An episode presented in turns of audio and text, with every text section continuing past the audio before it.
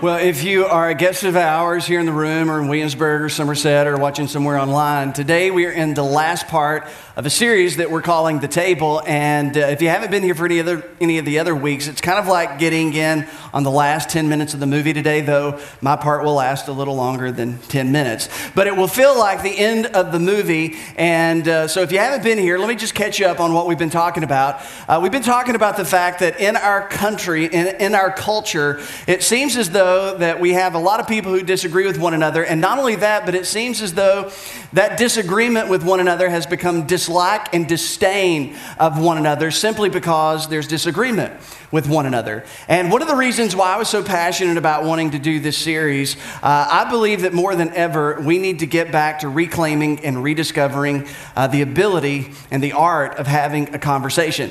Because in our culture, we love to talk at and talk over and around and about and down to each other. But I think that we should get back to the ability to talk to one another because I'm a little bit afraid and concerned that we are on the brink of forfeiting uh, a fundamental foundation from which we grow and experience progress, and that's the ability to negotiate ideas in a respectful and in a loving way. And that seems to be a little bit where we are in this culture. So the question is, what then should we do?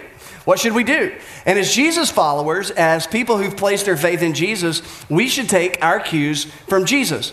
And what we've said is this that Jesus stepped into his culture, a culture that was polarized by the forces of politics and religion. And Jesus, he began to do something extremely controversial. Jesus began to sit at tables with people he was not supposed to sit at tables with, and he began to have conversations.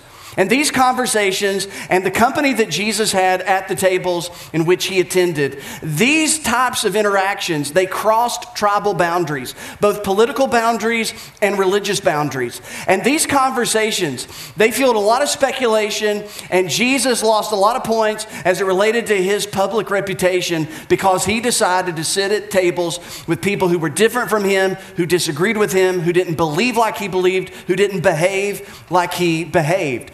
And Jesus, at those tables, he treated every single person as though they were created in the image of God because they were created in the image of God. And because they were created in the image of God, Jesus showed every single person at his table and every single person that he interacted with in any context with the love of God. He showed every person the love of God because he believed every person was created in the image of God. It was at the table that Jesus, he gives us the example of how to serve up grace as the main course, to serve up grace as the feast, and to season grace with just the right amount of truth so it makes the maximum difference. And this is what we should do as Christians. We should take our cues from Jesus. We should wrestle with the question, even after this series is over, when we start a brand new series next weekend, this series ends and is a distant memory, we should all continue to wrestle with the question what does it mean to be Christian? Not what does it mean to be a Christian, but what does it mean to be Christian in our generation, in our culture? And there's a lot of debate about what it means to be Christian in our culture, but here's the good news for all of us Jesus was very clear about what it means to be Christian, not only in his generation, but in every generation. And then, as you read the other parts of the New Testament after Matthew, Mark, Luke, and John, those who followed Jesus, who were eyewitnesses of his death, his burial, his resurrection, they too were very passionate and very clear in their teaching about what it means to be Christian in every generation, no matter the culture. And so here's what Jesus said about this is what it means to be Christian. He said this to his disciples in the upper room shortly before he's going to be betrayed, he's going to be put to death. But he takes his disciples to the upper room and he says this A new command I give you love one another. As I have loved you, so you must. No questions. No exceptions, no exceptions. So you must love one another. Now, let me say this for just a moment. For those of you who've been in the church a while, for those of you who've been in faith a while, I know that this is a verse that you have heard many, many times. Some of you have heard it more than others. Some of you grew up in a faith tradition, you never talked about this verse, which explains a lot about the experience that you had in your previous faith tradition. But for those of you who have heard this verse, here's what I want you to do I want you if the best you can, to just put in fresh eyes for a moment and put on fresh ears and see this and hear this and experience this in a brand new way. I want you, as much as you can, I, I, want you to use your imagination. I want you to emotionally connect with this passage by imagining that there you are. You are there in the upper room because in a strict sense of the term, you were there in the upper room along with the other disciples because you were in the heart of Jesus. And when Jesus gives this new command to his disciples, he was giving this command to all disciples of every subsequent generation that would come after those men in the room that night. So I want you to imagine that you are there and Jesus is looking you in the eye and Jesus is speaking to you in the clearest of terms and he's speaking with conviction and he's speaking with clarity. And he says these words to you A new commandment I give you love one another as I have loved you, so you must love one another. Now, this is not necessarily new, though it is new. Because the Old Testament did talk about, under the Old Covenant, about loving your neighbor. But this was new in the sense of the emphasis that Jesus put on it. Because Jesus said, This is the most important thing. It is more important than every other thing. The most important part of your faith is to love one another the way that Jesus has loved you. Jesus elevated love above every other characteristic and attribute of the Christian experience. And that is a big deal, and that was new. It was new in the sense that Jesus made himself the example. He said, I want you to love the way that I have loved you. And it was new in terms of the extent, because in Leviticus, in the Old Testament, the scriptures had said your neighbor was your fellow Jewish people. God had told the Jewish people, your neighbor are other Jewish people. And if they're not Jewish, then there's not necessarily a responsibility to love your neighbor as you love yourself. Jesus came along and said, okay, I'm going to redefine neighbor. Neighbor, if you're Jewish, is not only Jewish people, and neighbor, if you're Gentile, is not only Gentile people, but neighbor is everyone and anyone that you come into contact with. It's everyone and anyone. That is the extent of this new command, and this was new. This is clearly understood, but it is not easily practiced. This is not the golden rule of doing to others as you would have others to do unto you. This is the platinum rule. This is that you treat others the way that Jesus has treated you. And the significance of this cannot be understated and it cannot be overstated. Because here's what Jesus is saying to Jesus' followers of every generation. You love to ask the question, what does law require? Right? You know, what do, what do the rules require? What do the commandments require? That's, that's how many of us were taught to live our Christian faith. What does the law require me to do? He said, No longer. I'm going to give you a better question. You should ask this question What does love require? In this situation, when I'm gathered at a table with people, the person in front of me, the people around me, what does love require of me towards them? It is a better question than what does law require. Because here's what Jesus would teach. Here's what the Apostle Paul, who would come later, would teach. This is what the rest of the New Testament would teach. When you get love right, you fulfill the law. Because the point of the law was to love your neighbor, to love your neighbor as Jesus had loved you. And so Jesus is saying this to his guys in the upper room. And what's interesting is Jesus is setting himself and his followers apart from everybody else in the world. The religious people in Jesus' day, they hurt people in pursuit of purity. Now, think about that. They hurt people in pursuit of purity. You've known church people, you've known Christians who have hurt other people in pursuit of purity, in pursuit of being good with God, in pursuit of defending truth, in pursuit of standing strong. The religious people in Jesus' day, many of them hurt people in pursuit of purity. But on the other hand, the pagans hurt people in pursuit of pleasure. In their pursuit of pleasure, they hurt one another and they hurt themselves. And Jesus said, Okay, you're not going to be like either one. You're not going to be like the religious people who hurt people in pursuit of purity, and you're not going to be like the pagan people who hurt people in pursuit of pleasure. Because to love people the way that I love people is to do no one harm. That's what love is. Paul would write a letter. We call it the book of Romans. And in chapter 13, you can read it on your own. He says, Okay, let's talk about love. It is the fulfillment of the law. And if you want to know love, here, here's what you need to know about love love does no harm. Where did he get that from? He got it from Jesus. And Jesus, he would say to all of us that loving like Jesus, it always helps, it never harms. It always helps, it never harms. And so he says, Here is a new commandment. And then he goes a little bit further and he says, By this, by what? by how you treat one another. By this, everyone will know that you are my disciples if you love one another. Now, he said, This is how people are going to know whether your faith is the real deal. This is how the world will legitimately, get this, this is how the world will legitimately gauge your faith and my faith. It will not be by the songs that we sing or the amount of scriptures that we've memorized or our tweets or our posts or our sermons. It's not going to be by our political affiliations. The world will adequately and appropriately gauge the legitimacy of our faith by how we treat other people. Now, all of us, we, you know, many of us, we grew up in church, and in the churches that many of us grew up in, we had a hierarchy of spirituality, right?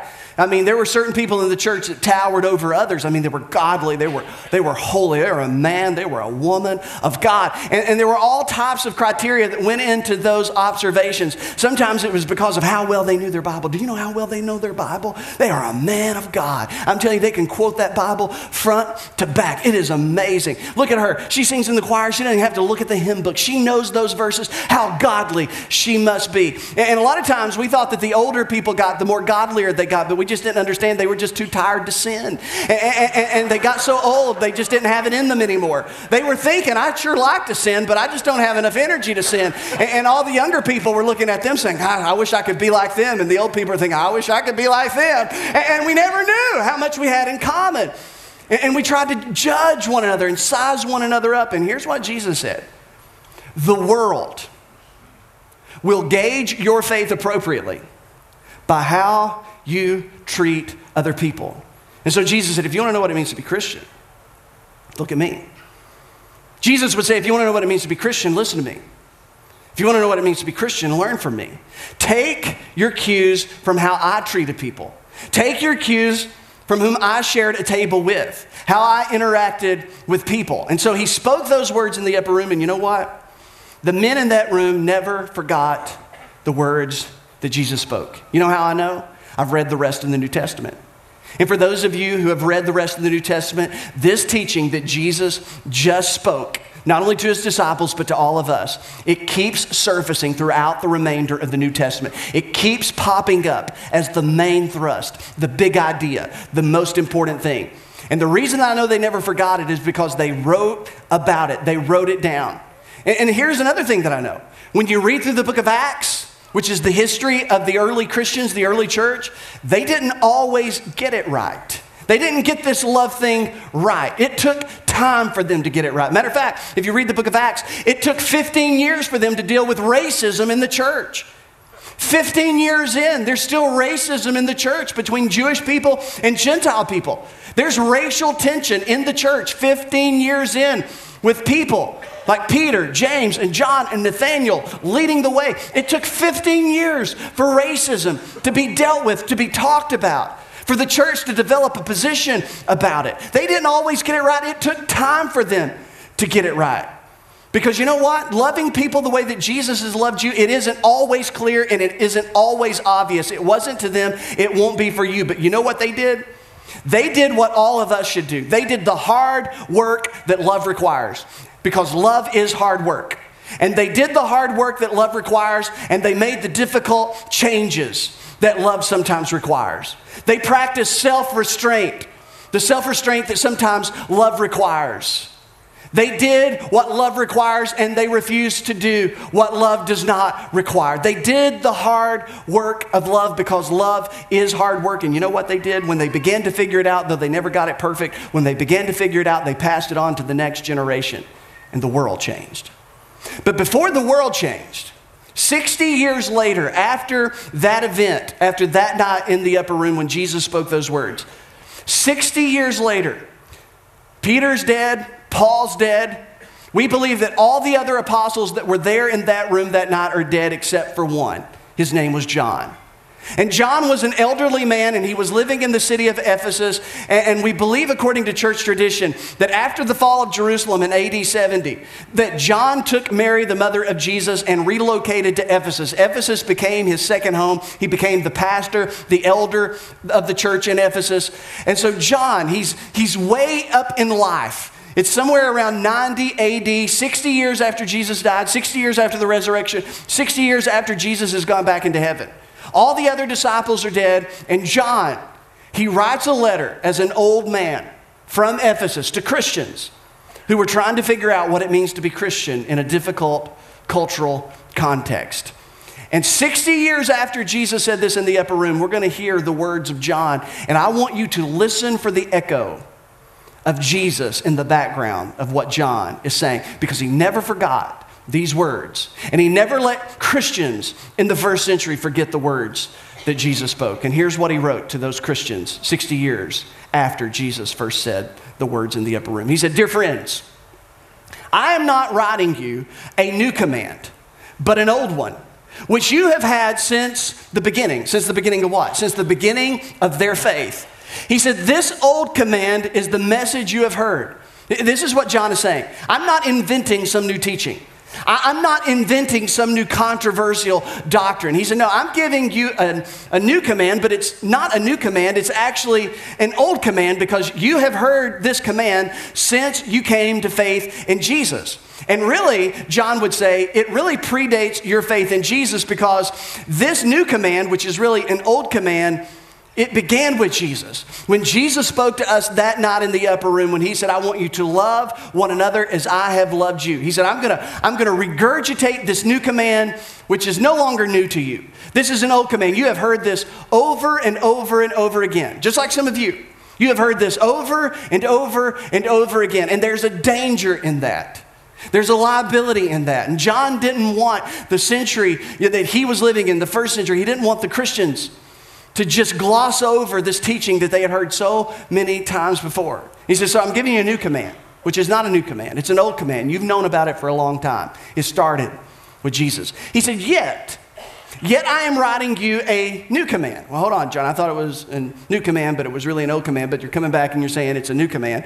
Yet I'm writing you a new command. Its truth is seen in him, and him being Jesus, and it's also seen in you. Because the darkness is passing, and the true light is already shining. Now, th- this is a really cool way of writing, and we believe that John either wrote this by hand or maybe he dictated this to a scribe and, and they wrote these words for him. But he- here's what John is saying This is a new commandment, not to you, but to the world. It's not new to you, but it's new to the world because there is a brand new reality that's starting. This church, this Jesus movement, is a brand new thing, and the world will not recover from it. And John gives us a picture of what this whole thing looks like. He says, Our Christian faith is like the sun rising on a dark world. And he says, as that sun gets higher and higher, the world gets brighter and brighter. And here's what John is saying He says, When you love, when I love, when we love, we have this incredible grand opportunity that as we love, we drive back darkness. As we love one another, as we love others, we drive back the darkness. And not only do we drive back the darkness, but we drive back the deeds that are committed in the darkness. He said, This is how powerful this is. This is how important this is. This is how incredible of an opportunity this is for your generation in this climate, in this culture, right now. He says, When you love, you push back darkness. When you love, you push back the deeds that are committed in the darkness. And then John, he goes further. He says, Anyone who claims to be in the light, that is to be enlightened, to have faith, to follow Jesus, anyone who claims to be in the light, but hates a brother or sister, is still in the darkness. You don't need a Greek lexicon to know what John just said. You don't have to have a commentary to know what John means. John said, You can claim to have faith in Jesus. You can claim to have faith in your Heavenly Father. You can claim to follow Jesus, to be a Christian. He says, But if you hate other people, you're still living in darkness because that type of behavior is incompatible with those who are actually living in the light. And so I know what some of you are thinking. You're thinking what I would be thinking if I were there. You've got like a, a oh, thank goodness. I don't, I don't really hate anybody. I don't really hate anybody. I don't hate anybody. So I think I'm safe. That was close. I, I don't hate anybody. But, but here's what the word hate means that John uses it means to disregard someone, it means to dismiss someone as unimportant, it means to disrespect someone. Now we're all thinking, oh, no. Really? Google me, check it out. right? Facts are our friends. Google can be your friend, although you may not want to Google it. You may just want to just believe that I don't know what I'm talking about and move on and feel better about yourself. But, but he says this means to dismiss, disregard, disrespect. He says that type of behavior and sentiment is incompatible with faith. It's incompatible with those in the light who follow Jesus. He said, if you mistreat people, you misunderstand Jesus. You misunderstand the scriptures. You misunderstand your heavenly Father. He says, when you walk in the light, there is nothing in you to make you stumble. That is, when you love well, all is well. When you get love right, you're getting it right. That's what he's saying. Light and love go together, darkness and hate go together. And so, probably, he understood what they were thinking, just like many of us are thinking. We're still thinking, well, what in the world does it mean to love like Jesus loved us? Well, what, what, is, what is the love thing? You know, I, we hear about it on Hallmark and, and, we read about it in books, and there's all kinds of love songs about it from the 80s that were better than any other generation of love songs that exist on planet, you know, and all of that. Can I get a witness? And, and, and you know, you got all that 80s music for a context of your theology on love, you know. Anyway, I, I, could just break into song after song, but I am not going to do that. So you, have got this idea of what you think love is, but John says, okay, let's just, let's, just, let's just skip ahead a little bit. He says, this is how we know what love is. This is how we know what love is. Jesus Christ laid down his life for us, and we ought to lay down our lives for our brothers and sisters or for one another. And here's what John says John says, if you want to know what love is, if you want to know truly what love is, here's what John says. John says that love is not a feeling. See, we love to think that love is a feeling. We love to think about that from the ch- time, you know, we're teenagers and we have our first, cu- first crush and our first love. And, and then we get married and there's, there's butterflies in our stomach. And, and we think that love is a feeling. Oh, I have, these, I have these feelings. I just can't control my feelings for you. And it's incredible. And even when we kiss, there's those butterflies. But then you got married and the butterflies, they died. What happened to the butterflies? And, and, and then you, you took a trip and you rented a hotel room and the butterflies came back and it was incredible. And, then they died again. And it's like now you don't know if they're ever coming back or not. It's like, what happened to the butterflies? And, and then some of you husbands, some of you wives, you think, I, I, just, I just don't love them anymore because I don't feel it. I don't, you know, I don't feel it. You know, I don't feel it anymore, so I don't, I don't love. I don't feel it, man. You feel me? I, and so John would say, shut up. Love is not a feeling. Love is not sappy.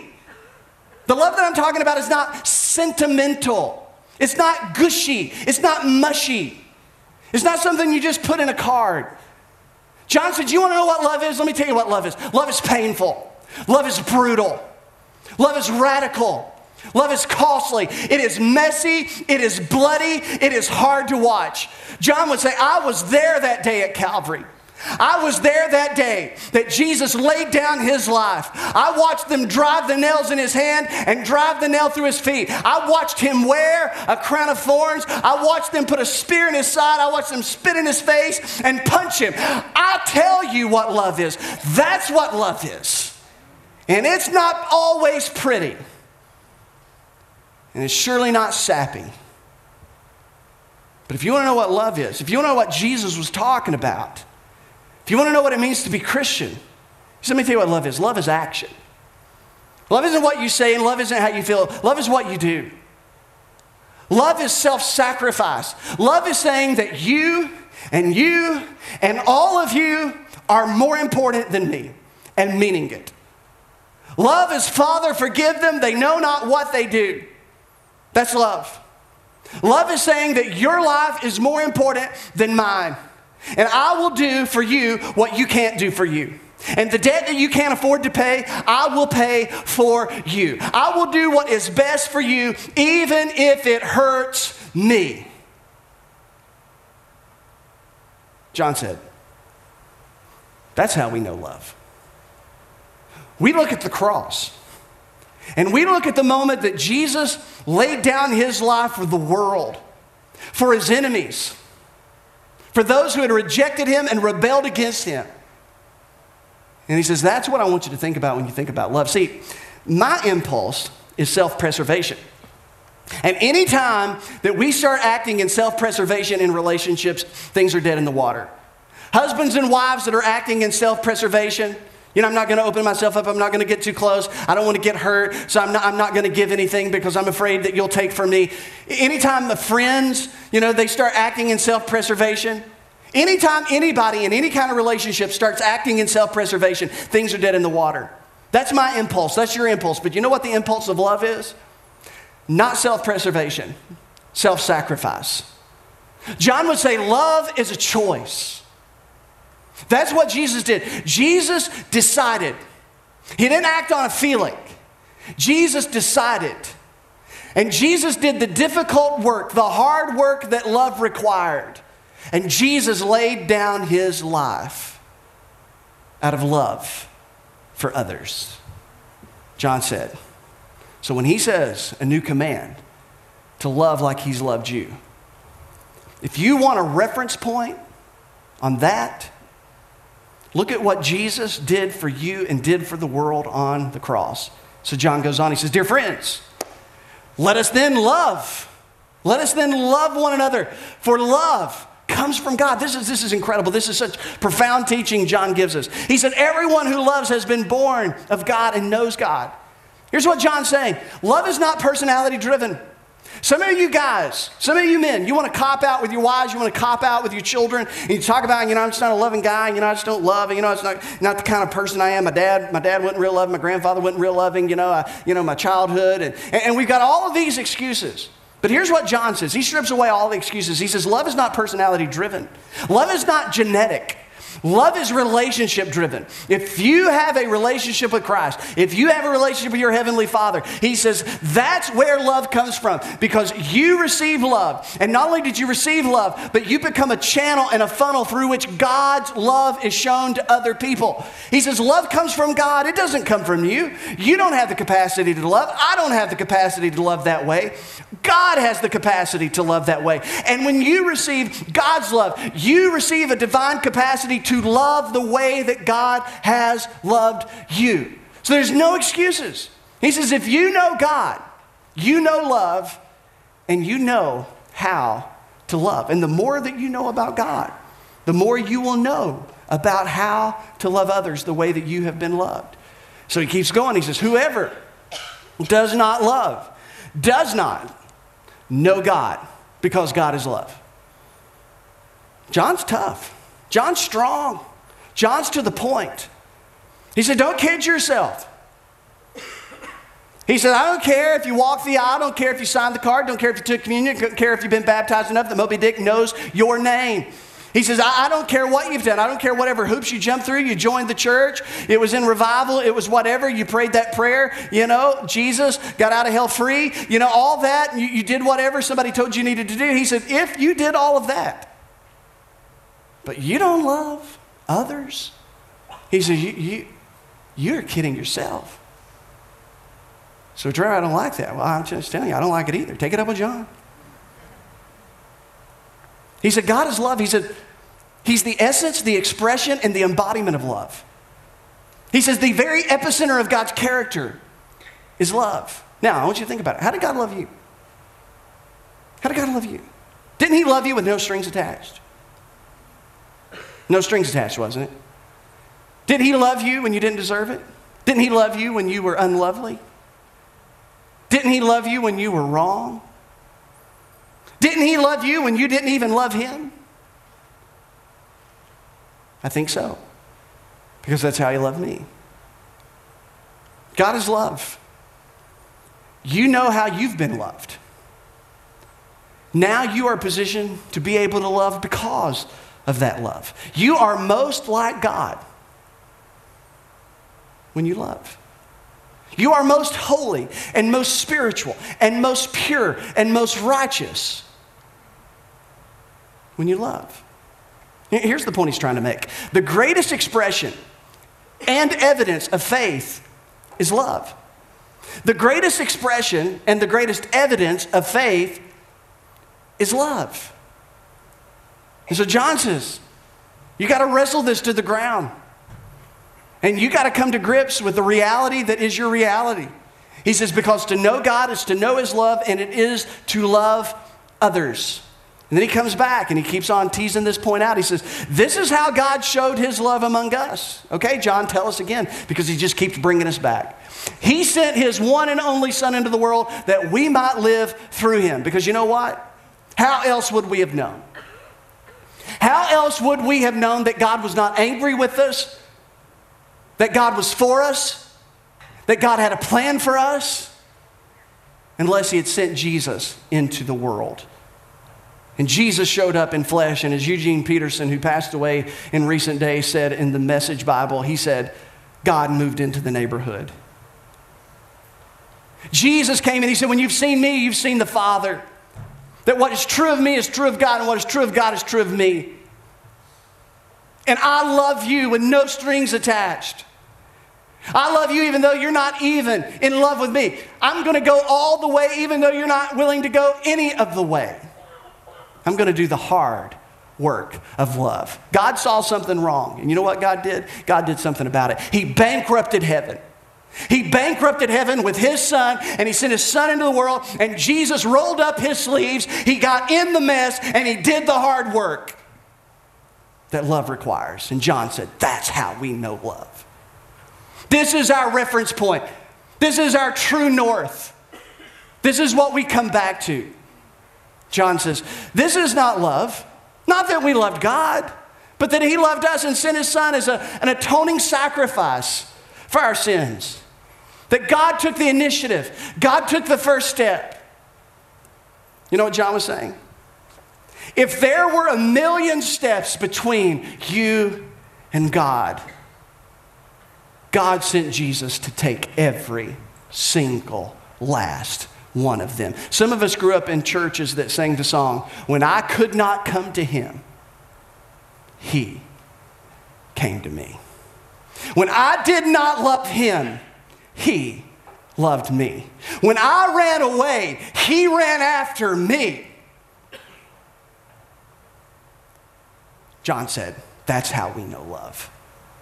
And dear friends, since God so loved us, we also ought to love one another.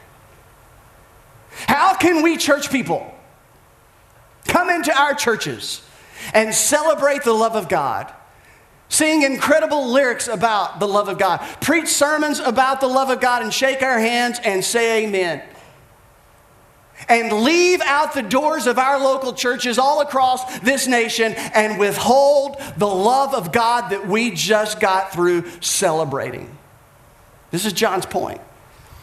He said, if you can intellectually begin to grasp God's love for you, and if you can begin to emotionally connect to what that means that God loves you, that you understand that God is okay with you, that God is not angry with you, that God is for you, that you don't have to be afraid of God, you don't have to be afraid about your past, your present, your future, that God loves you. If you get that, you begin to sense I have to love others the way I have been loved. And here's what John is trying to continue to say in many different ways love isn't just refusing to harm others. See, we think, okay, I, I wanted to say it, but I didn't say it. I loved them.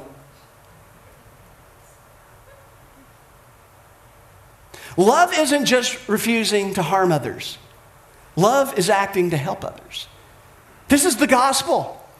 God just didn't decide not to do anything to us because of our sin, He decided to step in and help. That's what love does. Love isn't just about not harming, love is about getting in there and helping. And so, John, he says again, we love. Why, John? Because he first loved us. Yeah, yeah. Yeah, yeah. Yeah, yeah. Some of us have been in it so long. Some of us know the chapter and verse. We've heard that. He loved us first. We love because God first loved us. We know this very well, but we feel this very little. We feel it very little. We don't do the hard work of being thoughtful about our faith, of thinking about how we've been loved, to better understand how we also should love. So John says, Whoever, me, you, Whoever claims to love God yet hates a brother or sister is a liar. For whoever does not love their brother and sister whom they have seen, oh, and here's where he's trying to get us to, cannot love God whom they have not seen. The test of loving Jesus is loving like Jesus. The test of knowing Jesus is loving like Jesus. Let me just ask you a question Does this feel sappy to you? Does this feel sentimental to you? Does this feel mushy and over emotional to you? Does this feel soft to you? Does this feel like compromise to you? Does this feel like lowering the rung on the ladder to the lowest common denominator? Does this sound like Woodstock Love Fest to you? No, no, no. Doesn't to me. Feels like he's raising the bar. Feels like it's clear. Feels like it's demanding. Feels like it demands self sacrifice. Feels like it means I divest myself of my own rights for the good of other people, even if it is not to my benefit. This doesn't feel like wiggle room. This doesn't feel like, ooh, you know. No, th- this feels tough. This feels hard. He says, if you aren't loving visible people, why would you ever think you're loving invisible God? And then he wraps it up and he says, And he has given us this command. He brings us right back again. Anyone who loves God must also love their brothers and sisters. If you love, you got to be willing to do the hard work of love. You got to be willing to do what it takes. You got to be willing to understand that being right is never an opportunity to treat someone wrong. That an act of unlove over the truth, to defend the truth, betrays not only love, but it betrays truth itself. We have been given a command to love the way that Jesus has loved, and it requires thoughtfulness and it requires hard work. John wrote those words from Ephesus. A short time after he wrote 1 John, 2 John, and 3 John, the Roman emperor arrested John, sent him to work prison on an island called Patmos. It's going to be on Patmos that he's going to write the final book of the New Testament, the revelation of Jesus Christ. He's released towards the very end of his life and he returns back to his second home of Ephesus. And we're told through church tradition and church history that on the first day of the week, on the Lord's day when the church was gathered, that his disciples would carry John to the local church, unable to walk himself and barely able to speak. And they would allow the last living apostle of Jesus Christ to speak to the church. And week after week, in a frail voice, with as much volume as he could muster, he would say one thing little children, let us love one another. And that's all he could get out. And as church people so often do, we get tired of hearing things. And finally, one of his disciples one day and looked at John and said, John, you say the same thing every week. Why do you say the same thing every week about love one another, love one another? And it is said that John said, if love alone be done, love alone is enough. For love had been the way of Jesus. It had been the message of Jesus, and it had been the one command of Jesus. And his disciples were unwilling to ignore that command, and they loved. And when they loved, the world could not ignore them, and the world began to change. They tore down walls of racism. They tore down the walls of tribalism between those of upper status and lower status. They tore down the walls between Jews and Gentiles and men and women and adults and children, between the educated and the not educated, between the rich and the poor. They began to tear down the walls, and the world could not ignore it. Christians, they walked into the forest and they picked up babies. Many times, baby girls that had been left behind for the wild animals to devour, and they picked them up and they wrapped them and they took them home and they raised them as their own sons and daughters, and the world couldn't ignore it. When the plagues hit the Roman Empire, and the pagans fled the villages. It was the Christians that fled into the villages to care for the sick and the poor at their risk of losing their very own lives. And the world couldn't ignore it. They did the hard work that love requires, they were courageous with their love. Let me ask you a question Are you courageously? Loving others? Will you have the courage to get out of your comfort zone and invite people to your table? Will you have the courage to clear your schedule with enough margin to have time to bring people to your table? Will you have the courage to hold to your convictions and to hold to your positions and your opinions, but yet never place them so high that it is at the expense of unloving someone else? Will you have the courage to open up seating to anyone and everyone to sit at your table? Will you have the courage to be disappointed? To be stung? To feel the pain? To be taken advantage of? Will you have the courage to forgive when you need to forgive and to be reconciled when you need to be reconciled? Will you have the courage, even when people talk about you and family members distance themselves from you? Will you have the courage when it harms your personal reputation because you decided to love others the way that Jesus decided to love you? Will you have the courage to love no matter the cost, to go big on grace and season it with salt? Will you have the courage to see every person made in the image of God? And show every person the love of God? Will you have the courage to lay down your life for the good of those around you? This week, just this week, a white man